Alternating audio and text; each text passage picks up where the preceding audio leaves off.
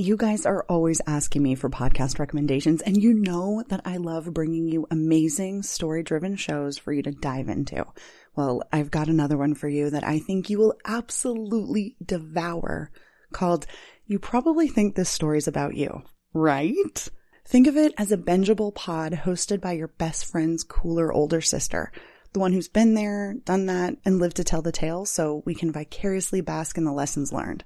Lessons like love, betrayal, and the far reaching consequences of one man's destructive and deceitful lies. You probably think this story is about you is filled with the same heavy topics you've grown to love as a hunbot or a hunbro.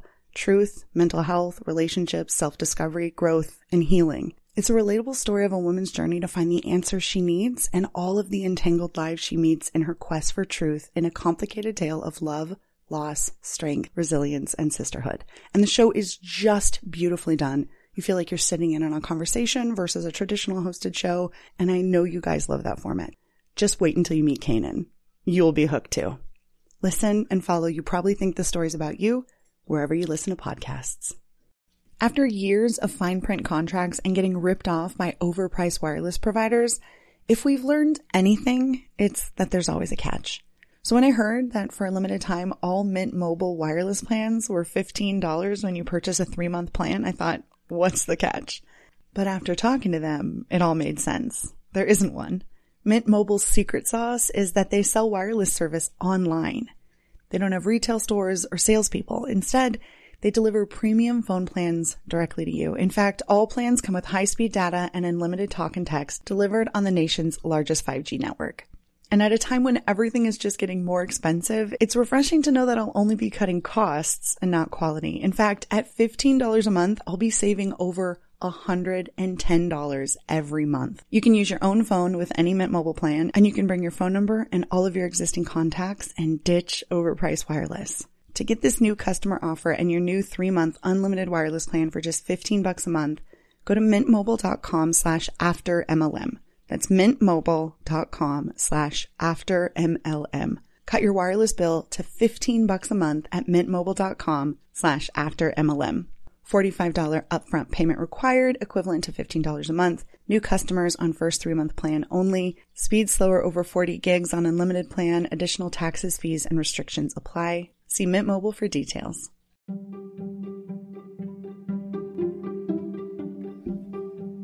Hey, I'm Roberta Blevins, and this is Life After MLM, a podcast where we work to end the stigma of failure in an industry designed for you to fail.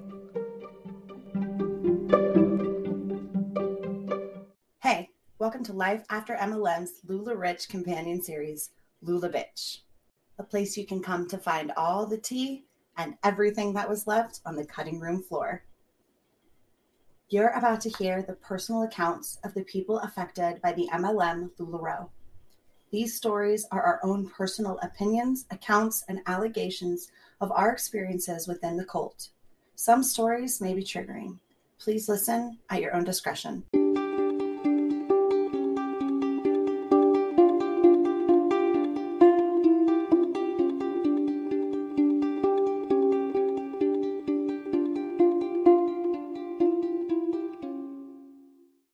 Okay, you guys, you've been asking and we've been trying to get together and we finally found a time where we're both free. So I would like to introduce to you my friend, Becca Peter. Hi, Becca. Hi, Roberta. And I didn't even tell you guys welcome to Life After MLM. So welcome. I'm just so excited to see your cute face.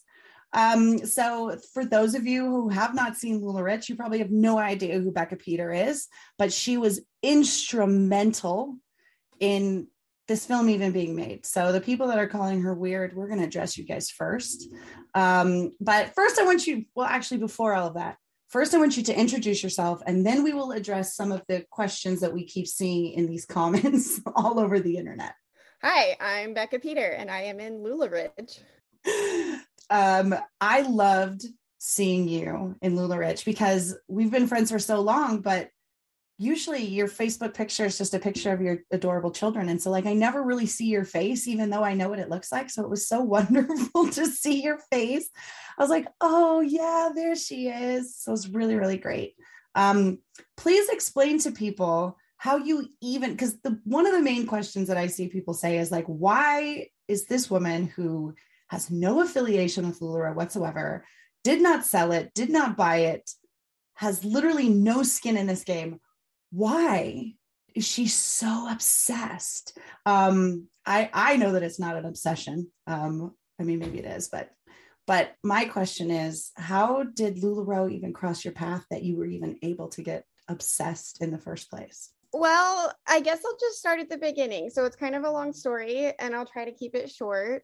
Um, so my background is actually sports. Um, I grew up in gymnastics. I wasn't very good, but I loved it. And then in high school, I got recruited to join the track team and be a pole vaulter uh, because girls pole vault was new at that time.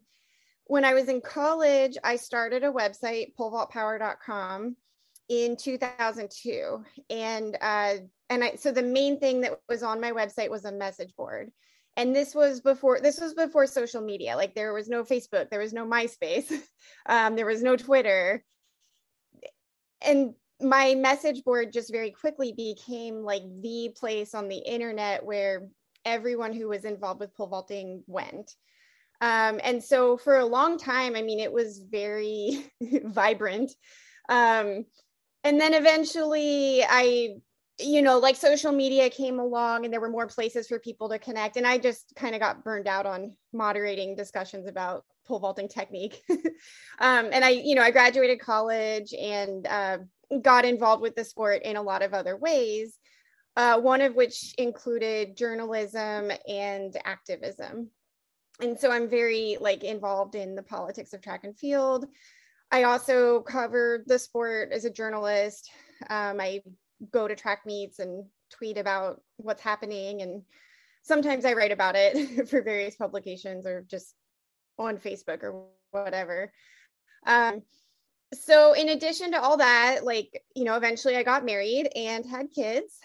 And um, i i got involved with facebook co-op groups. So this is around maybe like 2011 2012 and so these were groups where uh, people would get together to place like a group order for something. And so you would like pre order and pay ahead of time. And so you'd all get a discounted price.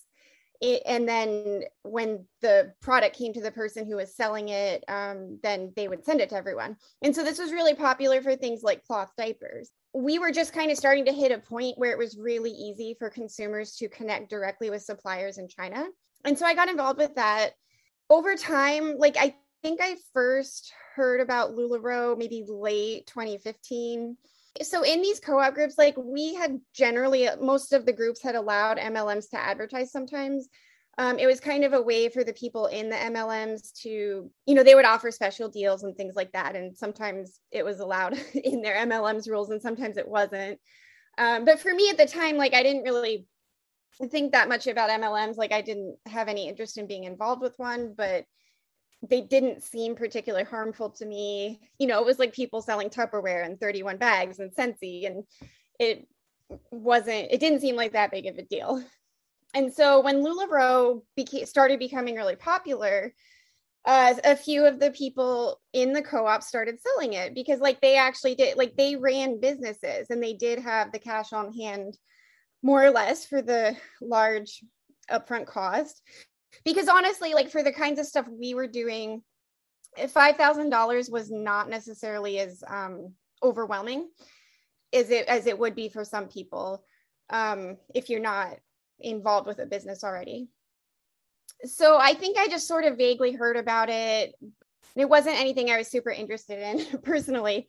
I don't remember exactly like which things ha- happened first because there were several things happening simultaneously um, one of the first issues that came to my attention was in, and this is in 2016 now, um, was LuLaRoe's card payment system being compromised. And uh, consultants and customers were having their cards breached. And one of the ways this came to my attention is because um, there was a, a vendor that I used for supplies and I would frequently recommend them to people because they made awesome products. I had, I had actually sold their products briefly, but it was I decided to go with washi tape. It was just it made more sense for me.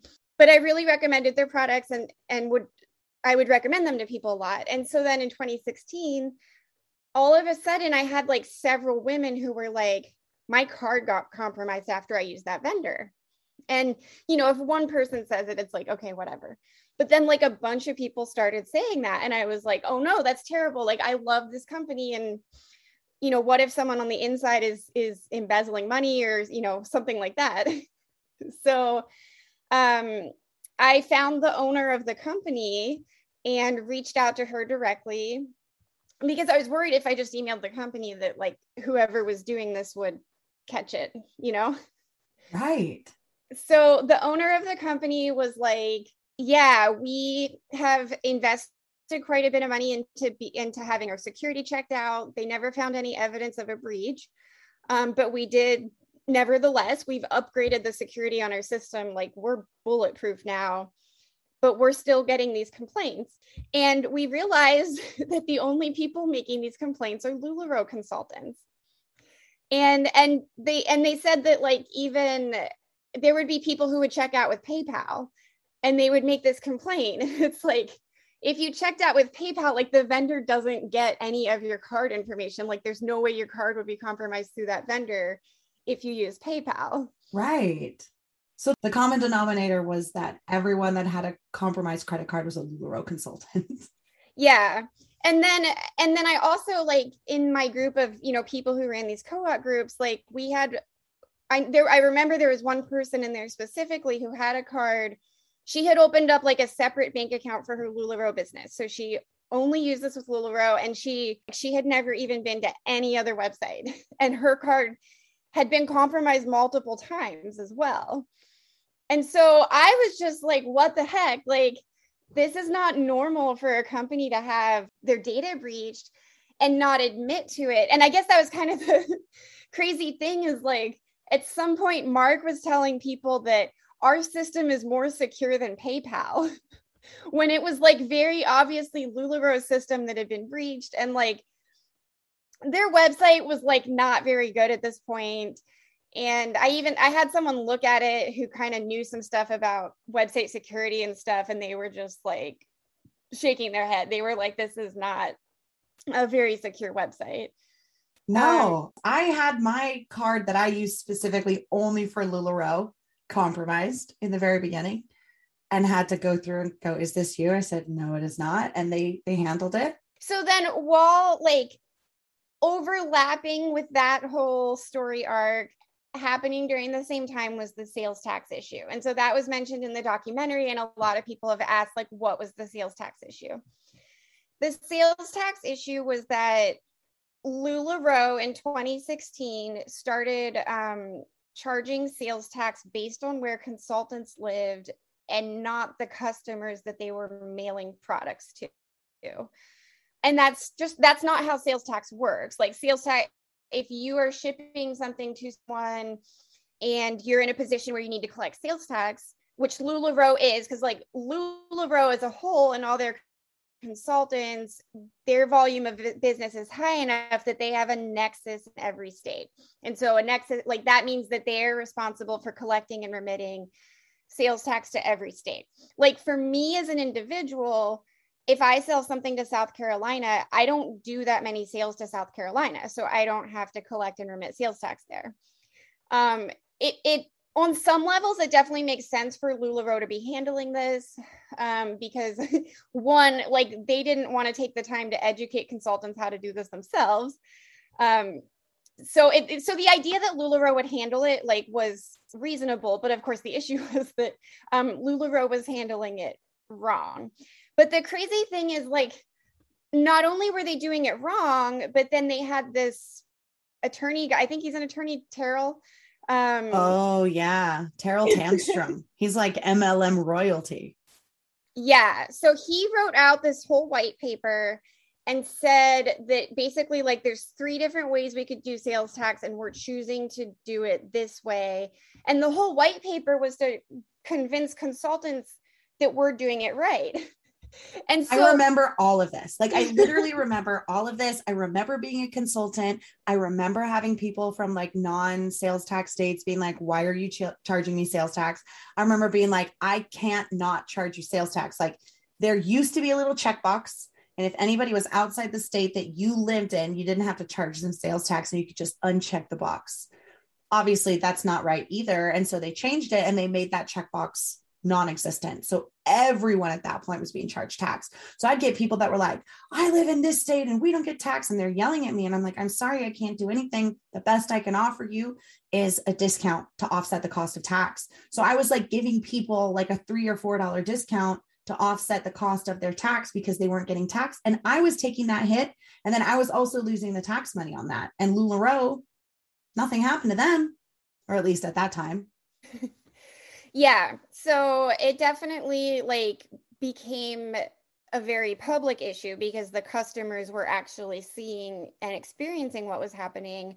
Um, and so, yeah, quite a few customers complained about it because this was not the experience that they had shopping anywhere else online and um, and of course there were a number of customers who understood how sales tax works. And so they were just like what the heck? The white paper put the consultants in this position of defending LuLaRoe's malfeasance.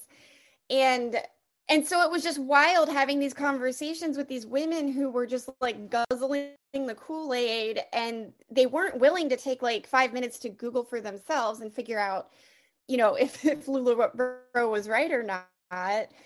Um, but I mean, I did feel bad. Like there were plenty of consultants who knew that this was wrong. And there's been in the litigation that has come out of this, like emails have come up in discovery where consultants were emailing home office and they were like, this is not how this works. And LuLaRoe would just send them the white paper and be like, this is what we're doing. This is what you have to do. And it was just that attitude of like, you have to either be 100% on board or you know get out of here. Like we don't want people questioning us. Absolutely. I remember i had so many customers that were like this is not how you collect tax and being like i don't know what to do. And they're like no like this is what's going on. And like sending them the white paper and they're like this is uh-huh. not what a tax nexus is. And i was like i don't understand this stuff. This is what they tell me to say. And even going up and out like i could not get any information. It was infuriating. I felt like I was going crazy and I felt like I had no support at all. Yeah, and it and it's such a good example of how the playing field for consultants was just never level because as you mentioned before, like what happened was customers had a huge huge incentive to purchase from consultants who lived in tax-free states because then those customers they were not charged sales tax on those purchases. And consultants would advertise this. Like if they lived in a state like oregon that didn't charge sales tax then they would like their graphics that they would use to advertise their group they'd be like we're a tax-free consultant um, and so it was unfair on two levels. I mean one customers were more likely to purchase from those consultants. And then two as you mentioned a lot of consultants did feel pressured to discount the order to offset the sales tax and that cut into the profits from those consultants. And it's actually funny because in the litigation that has happened LuLaRoe has argued in court that some of these customers were not harmed because the consultants offset the price. And it's like oh my god like those consultants did that out of their pocket. Like you can't take credit for that.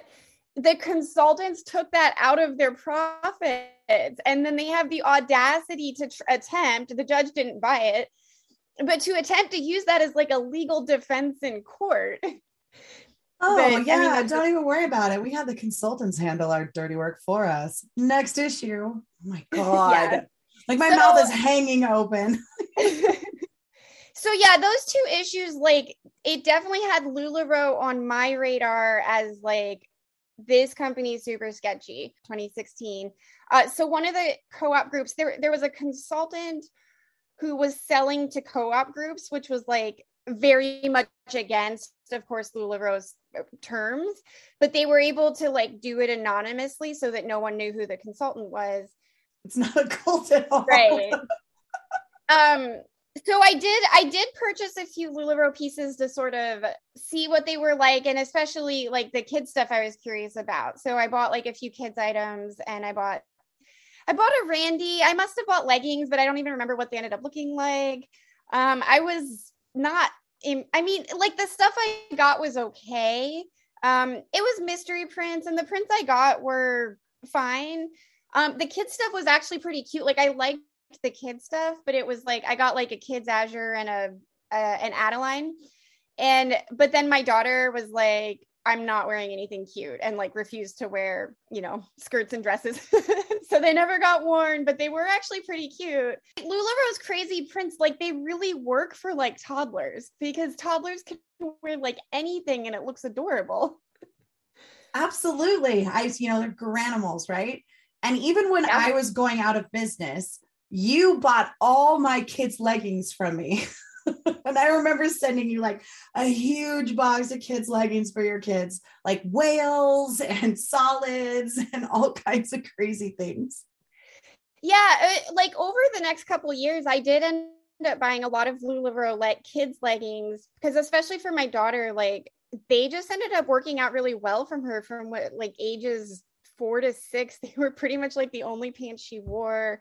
Um you know the yoga waist my my kids both had trouble with like plumber's butt and their little butt cracks would just show all the time when they would wear like sweatpants or even like just normal kids leggings. And so LuLaRoe's yoga waistband like really worked for my kids. But like i only ever bought from consultants going out of business who were using paypal I made a few purchases on eBay, so I can't say for sure I never purchased from an active consultant, but like I definitely never purchased using Audrey or Bless because I knew that like it was not a safe place to purchase from. Um and I and I I don't think I was ever in any like consultant groups. Like I just never got into that culture of like watching the lives and wanting to order and, and getting caught up in that um, that just it didn't appeal to me personally. Closer and closer with one of my online friends who was selling LuLaRoe told me a lot about what was going on behind the scenes. And she had actually like talked quite a bit with other consultants having problems. And she and so she told me about like this culture like you can't talk about any of the problems that they're having. Like everything just gets shut down.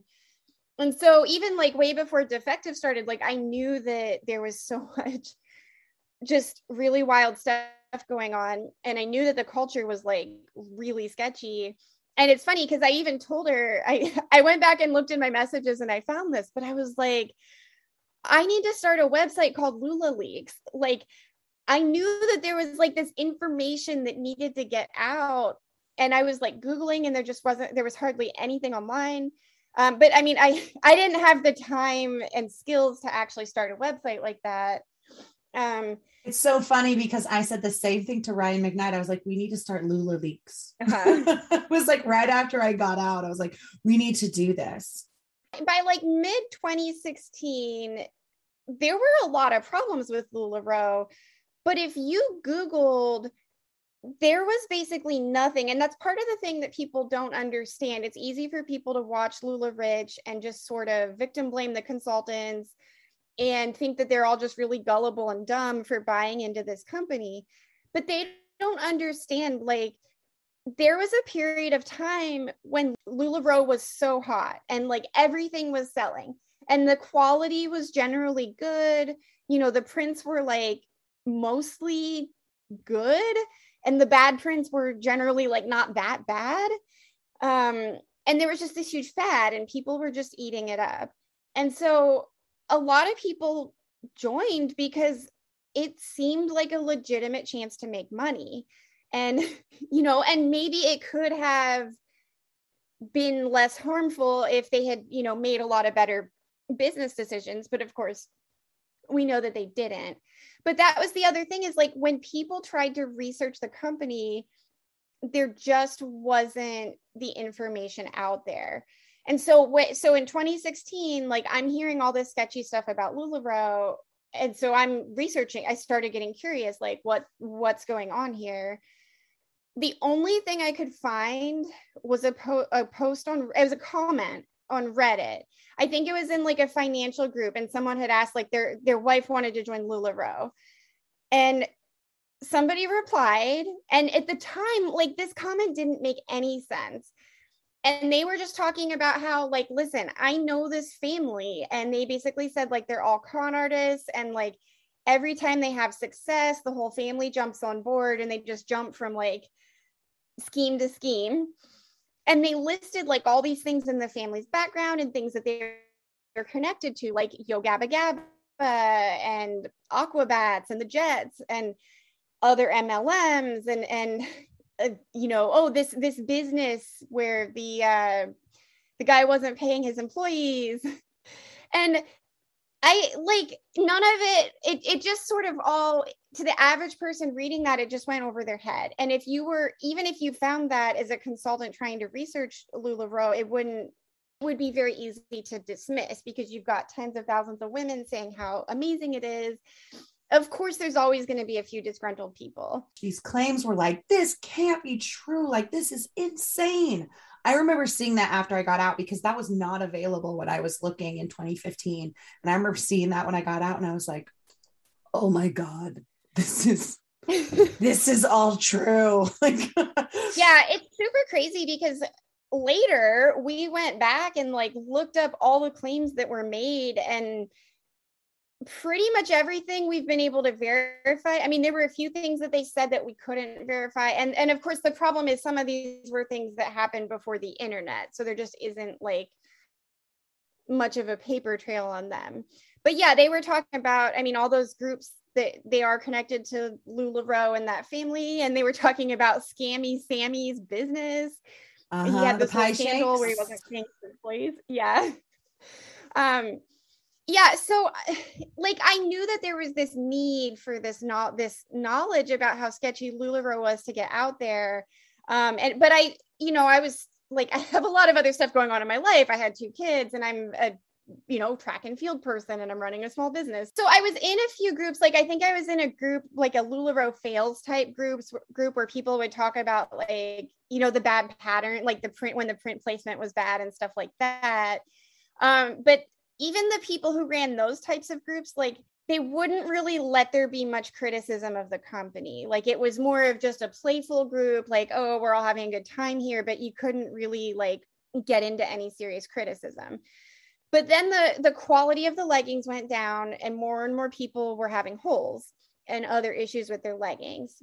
And so then in late 2016, Dean started the original LuLaRoe defective group. And that was the the whole title was long. I think it was like LuLaRoe defective, ripped torn leggings, and other clothing or something like that. Uh, yeah, it was really long. Yeah. so we just call it defective. Um, but yeah, so as soon as I saw that, I joined the group and I was like one of the first people, first few hundred people to join the group. So pretty quickly, like the group grew really fast because there were so many customers having problems and they hadn't really had a good place to talk about it. And well and the other issue was at that time there was so much victim blaming going on to the customers of the clothing. And it's kind of unreal because i know in our culture we have such a you know the customer is always right type of attitude and we're perhaps a little spoiled and and overly used to that. But in this case the customer was right. Like the leggings were garbage. They were many, many, not all of them, but a lot of them were developing holes immediately or very quickly. And the response from the consultants was, you need a bigger size. You must have washed them wrong. You must have, your fingernails are too sharp and you must have poked it.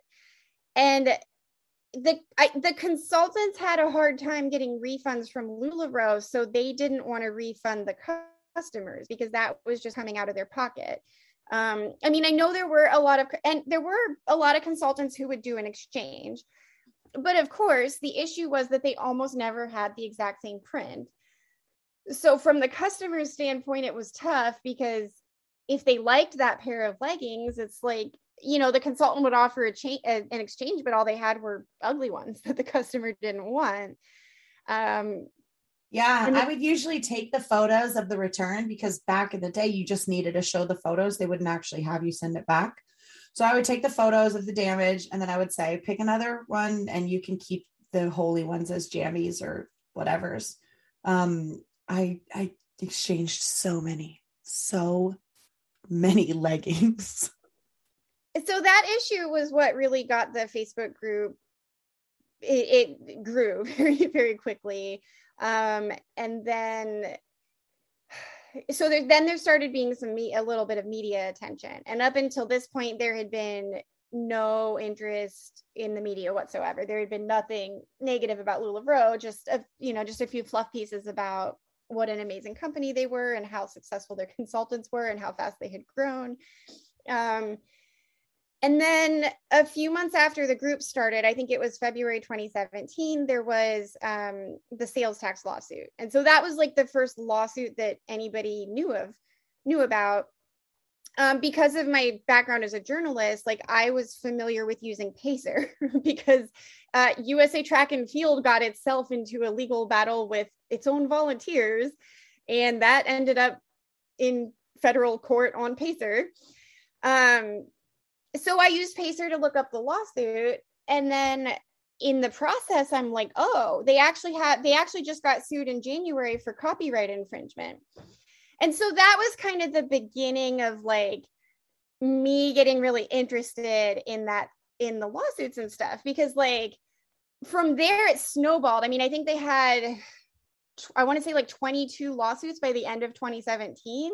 Like, they got sued for having defective leggings. I, I think the first warehouse worker lawsuits even might have gone that far back. Like they were just getting sued for everything. You Um, really like logged into Pacer and opened Pandora's box. Yeah.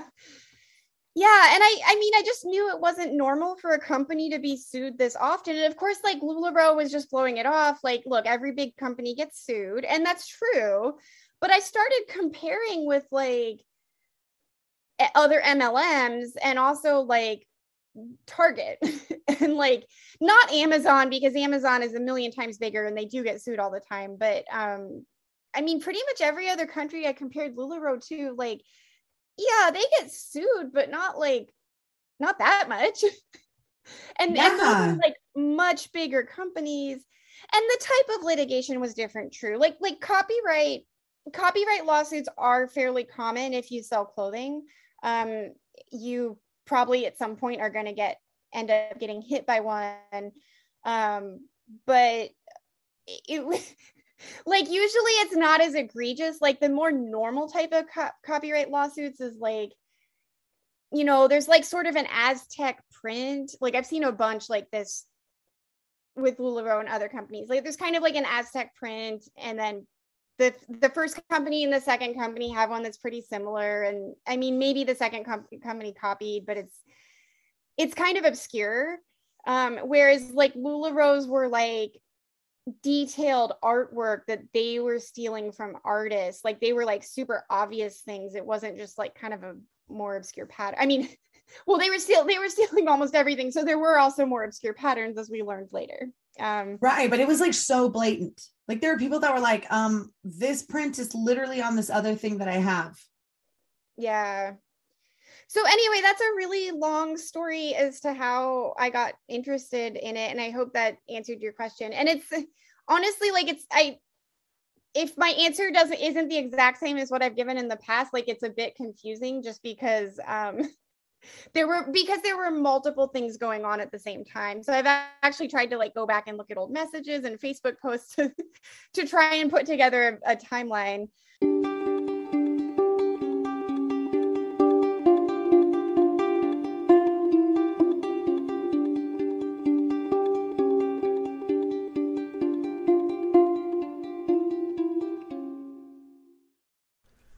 School is almost out, the sunshine is on its way, and I am embracing cute mom summer with some brand new items from quince.com. I just got finished shopping and I cannot wait for my order to arrive. Shipping is always fast and free, so I will be showing off my new threads in no time.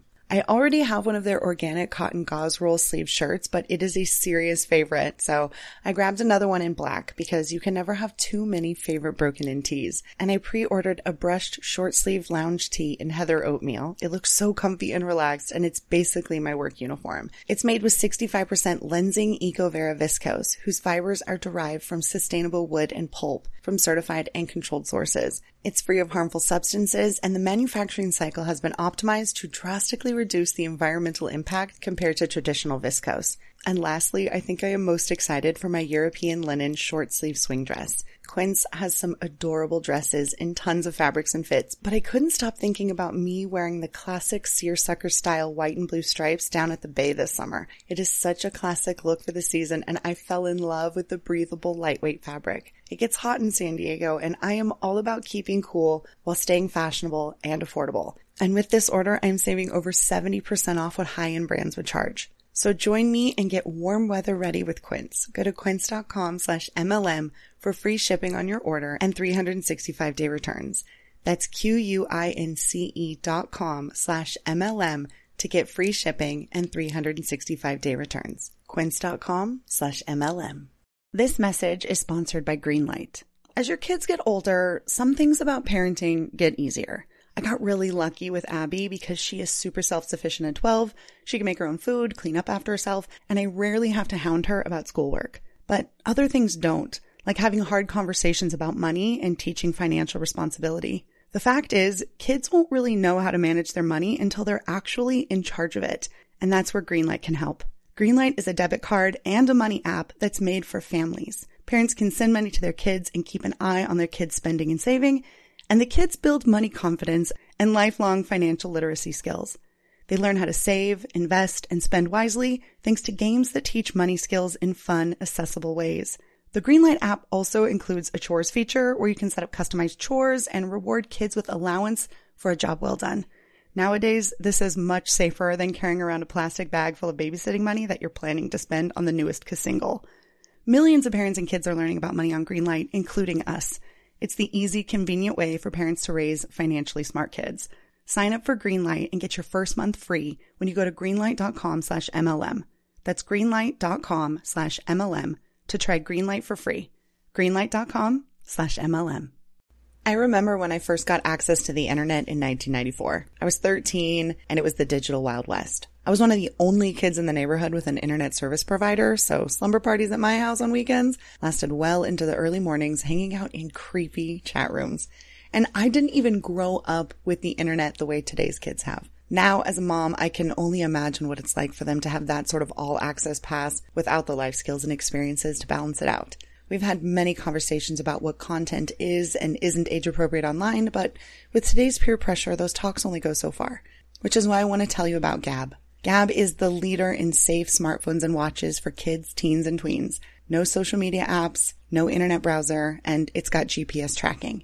Gabb devices were built from the ground up with smart filtration that proactively blocks harmful content before it ever reaches your kid. It's a great way to keep safely connected. The phones and watches are still tech that kids actually want. Abby's got the Gabb watch and she is loving it. There's unlimited talk, text, clean music streaming, and over 100 third party apps that can be installed at the parent's discretion. This is the absolute best time to check them out because right now, Gabb is offering $25 off any device to new customers with no contract required. That's $25 off any Gabb smartphone or smartwatch. Just go to gabb.com slash MLM.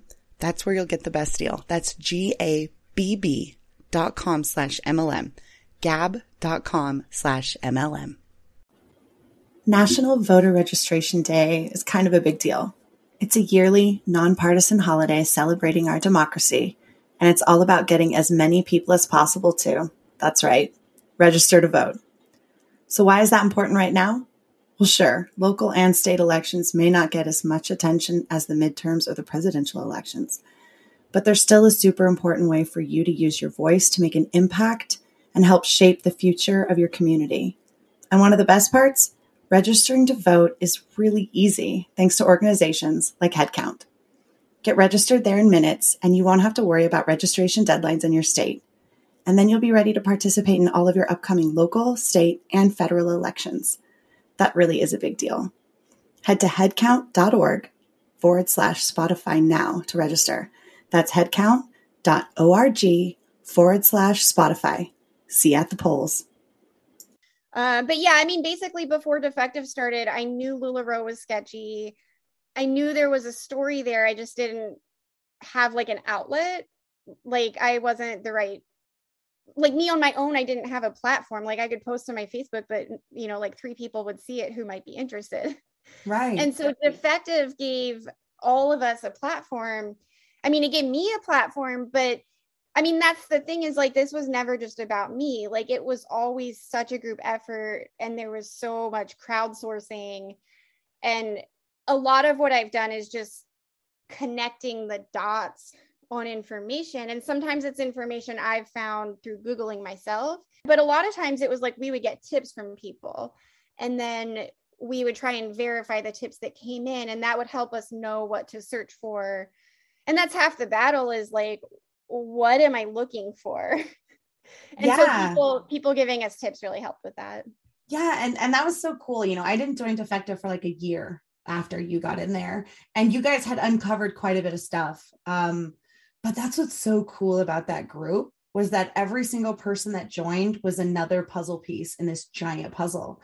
And the stuff that I came in with confirmed things that people are like, I'm pretty sure this is happening, but I don't have confirmation. And I was like, hey, I can confirm that. And then things I was saying, and I was like, I, I've never heard anybody else say this. Someone else would join months later and go, I can confirm that. And all of a sudden, every single one of us that had these puzzle pieces, whether it was you that had looked up lawsuits and gone, you guys, this company's kind of shady. Like, we should look into it and see what there is.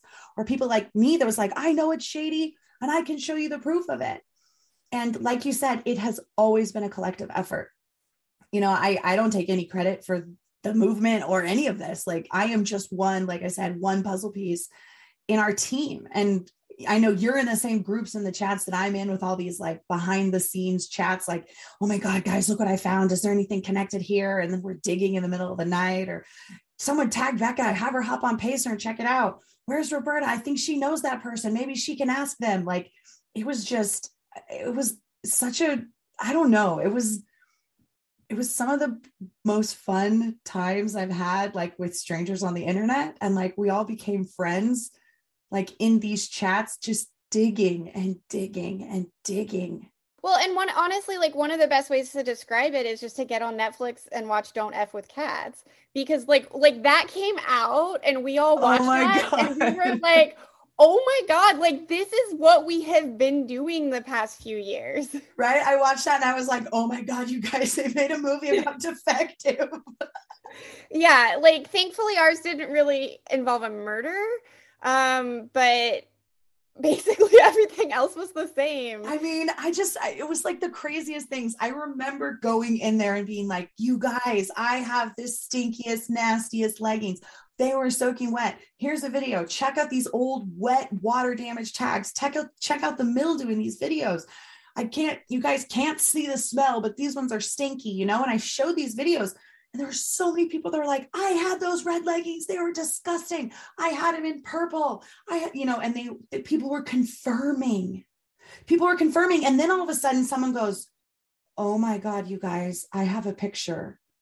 And they sent us the picture from the inside of their car of all the Gaylords in the parking lot. And we were like, oh my God. And then we headed to Google Earth. Do you remember that? Yeah, I went to like like on my phone, I had like three different map apps. I had like Google Earth, Google Maps, MapQuest, Apple Maps, and like, and they all use different satellite imagery. So, like, I'm on my phone on like all these different apps, pulling up all these different satellite images, and they're all showing, you know, slight variations of the same thing, which is just tons of clothing in the parking lot. The whole parking lot behind the main warehouse was blue because it was blue tarps covering just crates and crates and crates and crates and crates of LuLaRoe that is just sitting out in the sun, out in the rain, out in the elements in Southern California. And the crazy thing is that the period of time that the stuff was sitting outside was a period of time that consultants were struggling to get product. Like they were out of stock of everything that people wanted. And it's just the warehouse was so mismanaged, like everything else in the company, because of course they had family managing it. And it was just such a disaster. And so, you know, they were ordering product based on the demand, but then the warehouse just couldn't uh, process it and like manage it adequately. And they probably just didn't want to pay. Like a lot of the warehouse workers were temps. So they could have just like brought in more temps to clear the backlog and get the stuff out of the parking lot. But of course, like they never wanted to spend money on things like that. Like there's so many problems that they've had where it's like they just could if they had put some money towards it, like taken a, a tiny amount of Mark and DeAnne's profits and put it towards like more graphic designers. You guys got better prints. It could have made such a difference, but it's it was just like, nope, we're not gonna do that. Nope. Because like you said, it was always a scam. You say that all the time. I say that all the time. It was always a scam. Yeah, and and so I actually started saying that and using that as a hashtag after the My Dyer lawsuit came out because up until that point I was pretty skeptical about the whole thing, but I was also willing to give them the the benefit of the doubt that they started this with good intentions and that they made this big mistake of just hiring, you know, unqualified family members but that they didn't necessarily have bad intentions, that they were just not intelligent enough to make good decisions for the company. I mean, Mark is a high school dropout. And like he brags about that to people. I'm actually surprised they didn't mention it in LuLaRich um, because he he thinks it's hilarious that he's a high school dropout and now he's making more money than anybody. Um, yeah, I've heard I've heard where he likes to say in like the room full of mentors. I think Courtney's told me this and other people too, that he likes to look around and say, Hey, I dropped out of high school. I'm the richest guy in the room, which I think yep. is just so gross. Yeah. So I mean it's not and that's part of why I bring it up is because Mark has a, such a gross attitude about it. Like I, I don't think I would mention it as often otherwise, but he's the one who like inserts it in the conversation. Um, but so yeah, up until the Dyer lawsuit, it was I wasn't necessarily sure what their intentions were, but then when that lawsuit was filed, it just became really clear. I mean, there was just so much stuff in that lawsuit, the things that they had said, and that they had just had so many warnings about, like, you know, that the ship is, the, the train is coming off the tracks, and they just absolutely refused to do anything to correct the course and so that's when I started using the hashtag. It was always a scam, was when that lawsuit came out because there's just, I don't, I mean, I guess you could read the lawsuit and think that My Dyer is lying. And I know that like maybe Dan Kang is a little bit sketchy too. I don't know. Like maybe My Dyer is not the best company ever. But when they're compared to LuLaRoe, like I'm going to go with My Dyer every day. And My Dyer actually has receipts, whereas LuLaRoe uh, basically like countersued my dyer and is like, oh no, actually my dyer owes us all this money. But like LuLaRoe like didn't have any evidence of this. They were basically like, we'll produce the evidence at trial. and my dyer is just like, we don't know what they're talking about. Like we really we would love to see receipts. And actually, one of the claims LuLaRoe was making, they would claim that, like, well, we didn't receive this shipment and it's like I, I think what actually was happening was just that LuLaRoe's record keeping was so poor that LuLaRoe may not have a record of receiving some of these shipments, but that doesn't mean they didn't receive them. It's just, I mean, look, it was all out in the parking lot. So the company that is like destroying their inventory in the parking lot, I'm not really going to take their word for it that they didn't receive something it probably was just in a pile out there and didn't get accounted for properly. That's probably exactly what happened. So, we've had so many different lawsuits over the years. There's been employee lawsuits, there's been, you know, the IP lawsuits, the the copyright lawsuits, the My Dyer lawsuit, the defective product. There's so many. You say that there's dozens. Where did where did we lose count? At 50? I mean, once we got well into the 30s, it got harder for me to keep track of. And it's also, it also just gets into a lot of fuzziness about like what do you want to call a lawsuit because there's just been a there's been a lot of litigation but like if a consultant in Pennsylvania files a case in small claims court against them that's a really minor thing compared to like class action lawsuits overcharging sales tax wrong and so and the other issue is like I, I can't check like I can't check every court in the country because Pacer is like the federal cases and Pacer's great. It's really easy to search and it's pretty cheap. I mean, it costs money, but it's it's pretty cheap. But then like these counties, some of them are really expensive to search on. And I've seen LuLaRoe lawsuits pop up in the most random places. And part of why I got away from wanting to peg a number on it is because like I, I, I don't know. Like I think there's so much litigation that we don't know about and then the other issue is there's legal action that doesn't make it to court like like we know that there's a lot of um artists who their artwork was stolen by LuLaRoe and they didn't sue LuLaRoe. There's not a lawsuit, but they had attorneys contact LuLaRoe and they received some sort of compensa- compensation. Um, and so you know, like with the copyright stuff, it's like, I don't know, there were maybe nine or 10 actual lawsuits, but the, well, we, we know that the amount of stolen prints was like all of them practically. And um, we know that quite a few ended up in legal action that never went to court. So, it, yeah, so the question about how many lawsuits, it just gets so fuzzy. I, I do want to update, like, I had a list going of the the actual lawsuits that were filed and like the uh, the number for the lawsuit and what court they're in. Um, so I do want to try and update that with more that I know about, but it just yeah, it, it gets it gets really complicated and it's like hard to answer that question. So, as somebody who sits and goes through these, you edit them, you read them, you highlight them, you share the highlights and all the good stuff. Like, what has been some of your favorite things that you've seen in these uh, cases and these depositions? My number one favorite was definitely the My Dyer lawsuit.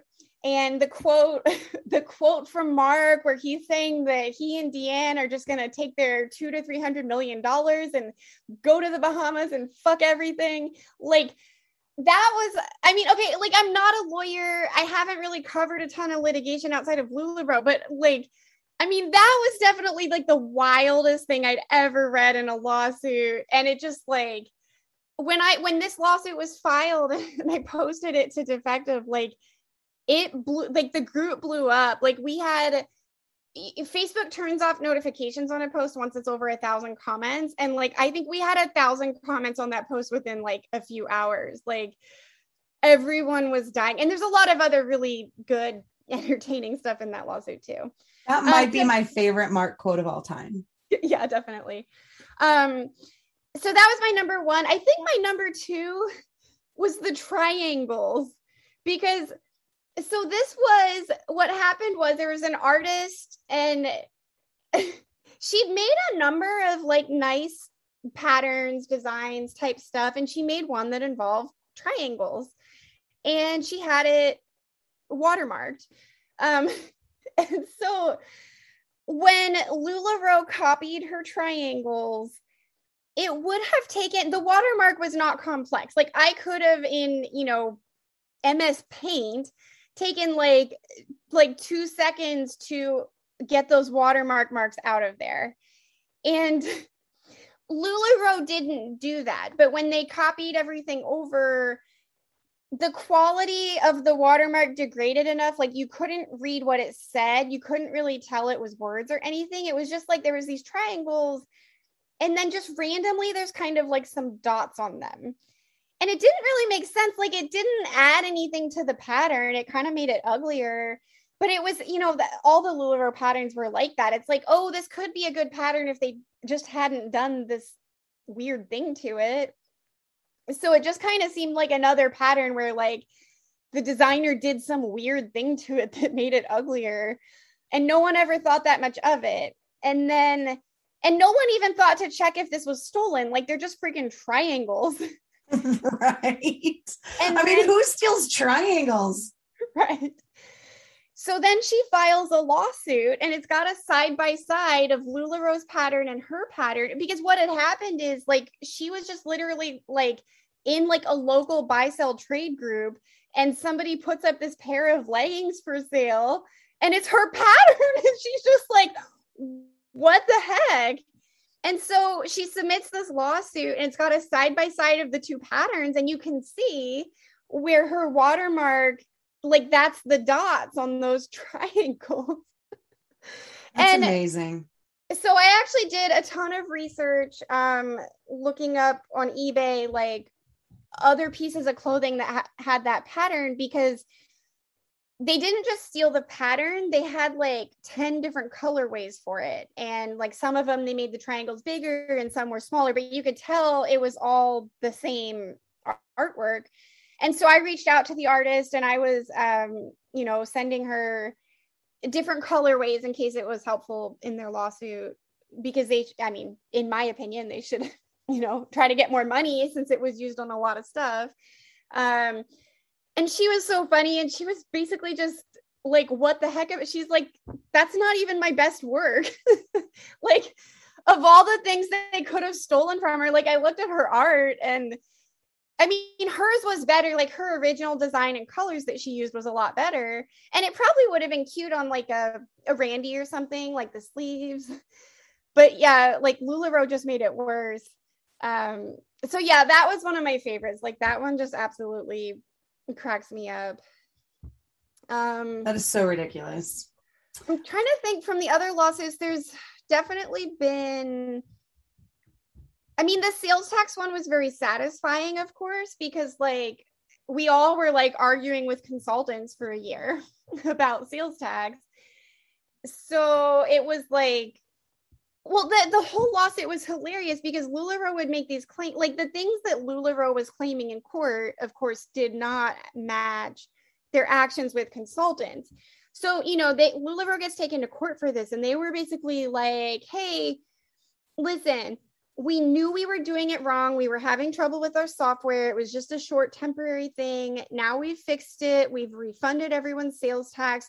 We were always going to fix it. And it's like, it, it went on for over a year and they didn't fix it until after they got sued.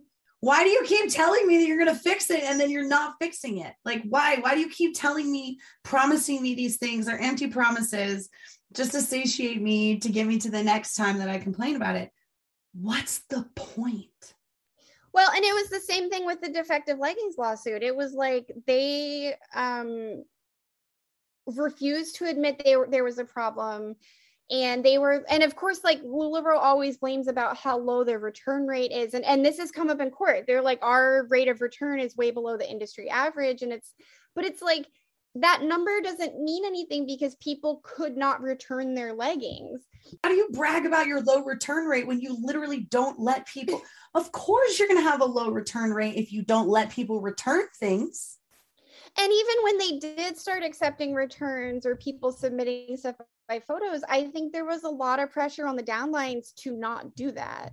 Um, I think, at least in some cases, uplines just encourage cons- the consultants to think like a business owner and you know especially like with not just the leggings but like there might be a dress with a hole in the seam and or just i mean there were just so many different kinds of defects and there would just be this pressure of like think like a business owner discount the product you know sew it yourself i'm wondering how many employees at target like go through the racks and find holes and they're like hey where's the uh travel sewing kit so i can fix this up real quick before we open I mean, that's zero. I bet zero. You don't get, you don't normally get clothing with holes that even makes it to the racks at Target because they have actual quality control. And that's what, I mean, LuLaRoe just clearly never had any sort of competent quality control. I don't want to say they didn't have quality control because they may have. And we do, we did find out at one point there was like, there was a batch of St. Patrick's Day stuff, maybe 2016. I remember that yeah i mean there there was a, and so the, uh, there was a batch of st patrick's day leggings and there was something wrong with them and so they never sold it to the consultants so i guess I don't want to say that LuLaRoe never did quality control because there was an also also an issue with black leggings later where they kind of recalled them. I think they were too thin. Um, but Uh, yeah, I but but so many products like like the vast majority of products that did have issues when they were manufactured still made it to the customers. Yeah, so, like those monkey leggings. Yeah. Yeah, so the sock monkey leggings were the only pair of leggings that LuLaRoe has ever really officially recalled. Um, I mean, I guess they kind of did on the black ones, but this was the only print they ever recalled. So even with all the copyright stuff that went on, like once those infringing products went out to consumers, LuLaRoe never tried to get, or, or even to consultants, LuLaRoe never tried to get them back. And that was actually hard for some of the consultants because we had leggings and the consultant knew that the print had been stolen but LuLaRoe wouldn't they wouldn't take them back. And some of the consultants like they didn't they didn't want to sell stolen artwork. They didn't realize that all the prints were stolen. Um, but there was a pair in 2016 of leggings and they contained sock monkeys. But instead of having like just a cute cartoonish sock monkey face it's like an incredibly racist caricature. And i've posted it to twitter. So if you go to twitter.com slash defective becca and like search for racist or you can search the index on my pinned tweet um you can see for yourself. And so those yeah actually, they are mm. they are really racist. And so i know that you interviewed lachey and that it sounded like maybe she had something to do with pressuring the company to recall them but that was one of the first like they that was one of the first issues that came up in defective like posts about those would come up. And like we had sort of a de facto rule in the group or we might have even written it as a rule i don't remember but we just finally had to put it in writing. Like this is racist. This is not up for debate because we had so many people who were like that's not racist. And heather and i were just like we're not having this conversation. Like this is racist. If you right? and, and and and and like a lot of people did make an effort to educate people as to why it was racist. And so maybe some people at first didn't get it and then they actually like saw pictures of the caricatures and understood why it was racist. Um, but a lot of people just didn't want to understand. They're just basically like well it doesn't offend me personally so it's it's not racist oh god like, those people. Okay. Um okay becky. Right? Um but i think the most curious thing about those disgusting monkey leggings is that we never found an original art on those which leads us to believe they were created in house. Yeah, I asked uh, Maria about that the other day because she and Mindy had done the bulk of the work matching the prints. And yeah, they tried. She said they tried, like, they actually put quite a, a bit of effort into finding that. So, and, I, the and it, body like, of the monkey looks like it could be a stolen print and that someone changed the face because the body is a sock monkey body. It has the little cuffed hands and feet. Yeah. It looks like a sock yeah, monkey. It even has the texture of a sock. Uh-huh. But then the face is like, what? So I wonder if the body is out there somewhere and the face was created in house. Yeah, it could have been. Who knows? Or maybe they just got it some like dark place on the internet that we're not privy to. Oh my god, I never would have. Yeah, there. we we never never found a match for that. So, but yeah, it just it just says a lot about the culture of LuLaRoe that that was a print that uh Patrick and what was the other guy's name? Was it Brian? Brian, yeah. I mean, they saw that print, especially Brian. yeah, like they signed off on it. They had to have signed off on it. Yeah. Like I don't want to say 100% for sure that Patrick approved every single print, although I think he did, but Brian definitely did. Like other people saw that before it went into production and they thought it was fine. And they had Lachey like saying, "You guys can't send that out," and they're like, mm, "It's probably fine." But we know. I mean, the other thing is we. One of the reasons we know there was a lot of racism in the company um, is because there was a whole lawsuit from one of the warehouse workers, and he experienced quite a bit of racism in the warehouse and gave very specific examples of things that happened, things that were said to him that were very inappropriate. I'm not even going to repeat. Uh, and of course, like he took his complaints to HR and was just completely dismissed, and it, it was not dealt with appropriately. Um, it was a really not a good work environment. Uh, and we also had a lawsuit from another warehouse worker who was female who experienced some just really, really awful sexual harassment, like very borderline criminal. Like there were not criminal charges, but it was like like it was getting very close to you might be able to charge a crime on this stuff. And so I don't want to go into her whole story right now, but but it was the same thing like she reported this stuff to HR and actually the first person she talked to was just very supportive and like what the heck but then as soon as it went to the person above that representative like it the whole thing was was dealt with very very poorly. And i mean this poor girl was very traumatized. Um so i both of those lawsuits appear to have settled. I mean they didn't go to trial. So i hope both of the both of the victims Thank you so much for listening to Life After MLM.